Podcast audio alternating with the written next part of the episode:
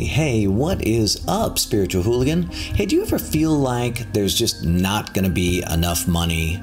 Or do you ever get afraid that you won't get what you want out of life? Or maybe like what you need isn't going to come your way and you're just going to have to kind of, fight for the scraps kind of thing. Well, this is a very specific type of fear created by a hidden motive to survive. And if you don't learn to release it, that fear can cause you to get resigned and give up on your dreams. Or even worse, it'll cause you to get aggressive and try to force the outcome. Now, I've been coaching high conscious people like you for 25 years, and one of my specialties is to help people just like you release the fear of not getting their fair share. Because once you release this hidden motive to survive, your fear will transform into joy, peace, and flow. And that is a very powerful state indeed. My name is Matthew Ferry, and I'm bringing you your daily enlightenment. It's your moment to pause, to slow down, to get connected to enlightened perspectives. I want to help you to quiet your mind and restore your peace. So we're going to do that by taking a deep breath in through our nose. Let's start there. Hold your breath. Hold it as long as you can. Close your eyes if that's appropriate. If it's not, then don't close your eyes. Doesn't matter. Keep taking long, slow, deep breaths, holding them as long as you can with me. Now we want to let all the stresses and the concerns and the survival consciousness go. We want to put it aside. We're going to do that by setting our intention for enlightened consciousness to flow through. So take another deep breath in, hold it, focus, repeat after me. Please set the intention for enlightened consciousness to flow through, to experience the purity of my own consciousness, to know that all is well, to embrace life, people, and circumstances exactly as they are. Please set the intention to release my need for things to be different, to practice total and complete acceptance of all people in all situations at all times, including myself. All right, take another deep breath in. And I want you to connect with this idea that all is well, because that is really at the most fundamental level. That's what enlightenment is. It's the perspective that all is well. Now, the rapid enlightenment process has four parts. One is rising above this mind chatter of the drunk monkey in your head. All of its unconscious reflexes, sort of being triggered by life, learning how to transcend it, rise above it. Two is releasing the hidden motives to survive. We're going to talk about some of that today. Three is transcending dogma. Testing to see, are my beliefs strengthening to me or weakening to me? And then 4 is recontextualizing your reality so that you can create peace instantaneously through your context. Now today, I want to read you a chapter from my book, Quiet Mind, Epic Life. And this chapter is going to help you to release the hidden motive to survive that makes you afraid that there won't be enough. And it's called greed. So this is chapter 20, Greed. Greed is the fear that there won't be enough. It manifests as an intense and selfish desire for something. Greed is based in lack. And like the other hidden motives to survive, greed is deeply embedded in our consciousness. A person who's done a lot of inner work might actually even get repulsed by the idea of greed. Matthew, come on. I am intentionally generous. I try to make a contribution everywhere I go. And while that certainly is the opposite of greed, the invisible energy field of greed still exists within your consciousness.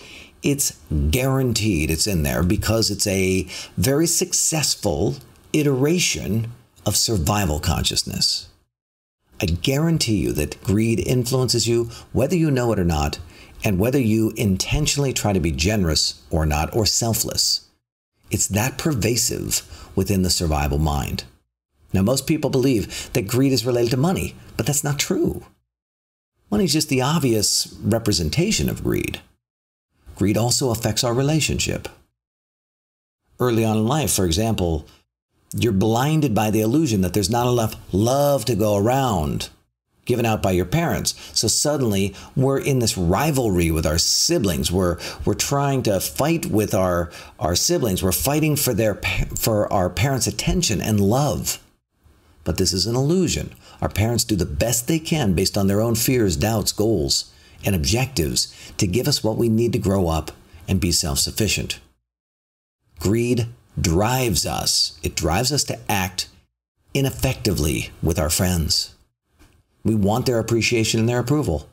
And when they don't give it to us the way that we want it, we become selfish or needy or resentful or angry, or we hold a grudge. Greed creates the very thing that we're trying to avoid. Greed also drives overeating, to indulge, to hoard food. Greed drives us to seek pleasure for fear that there won't be enough. For example, many people find that they are greedy for more sex. There's a fear that there won't be enough pleasure, and it can manifest in things like overindulgence of sugar, alcohol, caffeine, drugs, TV, binge watching shows, video games, shopping, the whole gamut of internet-based distractions. So by now you're beginning to see how the fear that there won't be enough is pervasive. You're beginning to see how greed can get the drunk monkey talking. Think about it. So here's a series of statements and perspectives. Here's a series of points of view to help indicate that greed is fueling the drunk monkey. Let's see if you can relate to any of these. I need to grab it while I can, even if I don't need it. I need to just make sure that I have it. This is an expression of greed. We operate like there won't be enough, and the idea, the survival consciousness says, better just gather up all this stuff just in case. Another one is fear that there's not enough. Not enough love, not enough time, not enough resources to go around. The fear of time running out drives us, creates stress, and this is a form of greed. It's a fear that there won't be enough.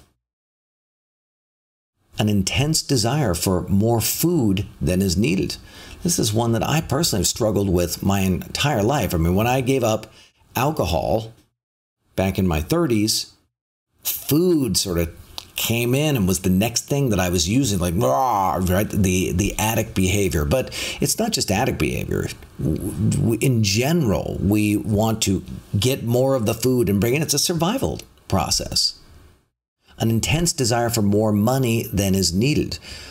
Almost every single person that I've worked with who has tens of millions, hundreds of millions, billions of dollars has this intense, unexplainable desire for more money than they actually need, and they can have literally hundreds of millions of dollars and be afraid that it isn't enough. Can you imagine? That's greed. There's an intense desire for more sex than is needed. Like, I have to go and get it, and I have to get more of it, and I need to make sure that I have it with as many people as I possibly can. This is an aspect of greed.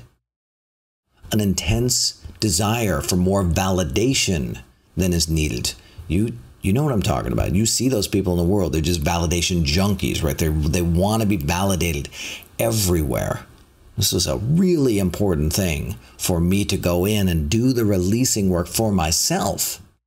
Can you imagine I'm doing these videos out of my need for you to validate me?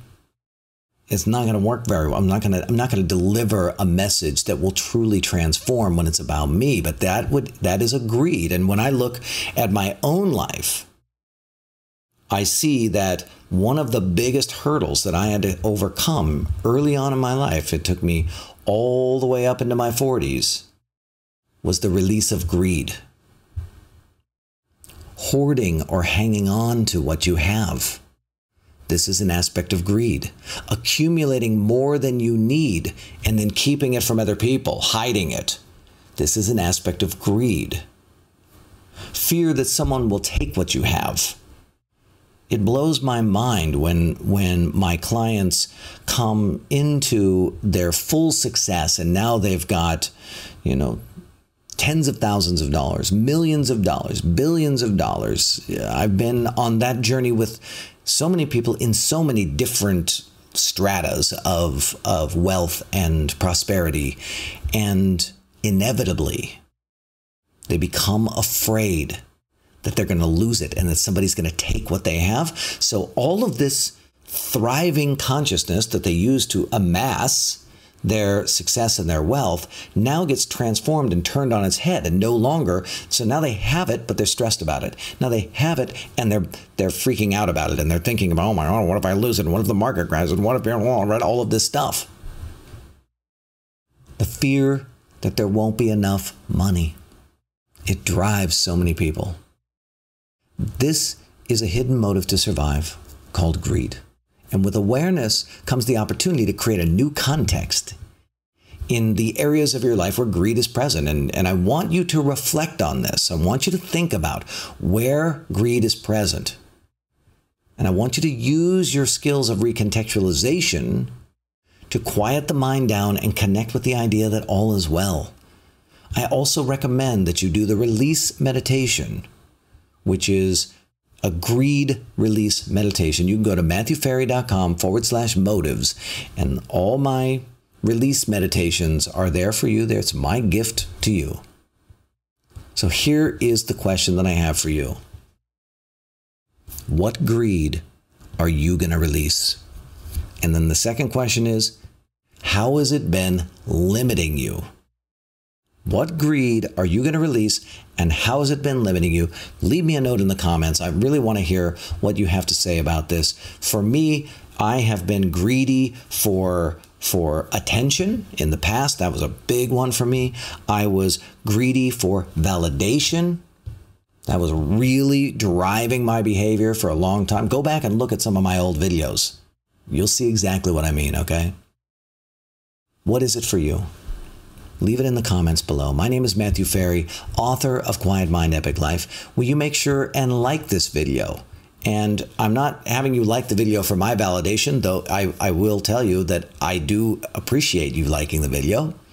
It tells me that it was useful to you. But your like actually means a lot to the world, because what it does is it tells YouTube, hey, people like this video, I should serve it up. Same thing with your comments. People like this video. They're commenting about it. I should serve this up to more people. The algorithm pays attention to that, so it makes a difference.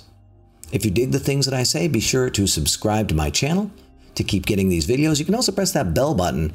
And when you press the bell button, it notifies you. That's a little more urgent process. I also encourage you, just leave me a comment about anything. Nothing is off the table, okay? And then finally, consider joining us in our Spiritual Hooligan Facebook group. This is a closed group. It's just people like you and I, and we are communing and talking about some really incredible things. I'll put the link below.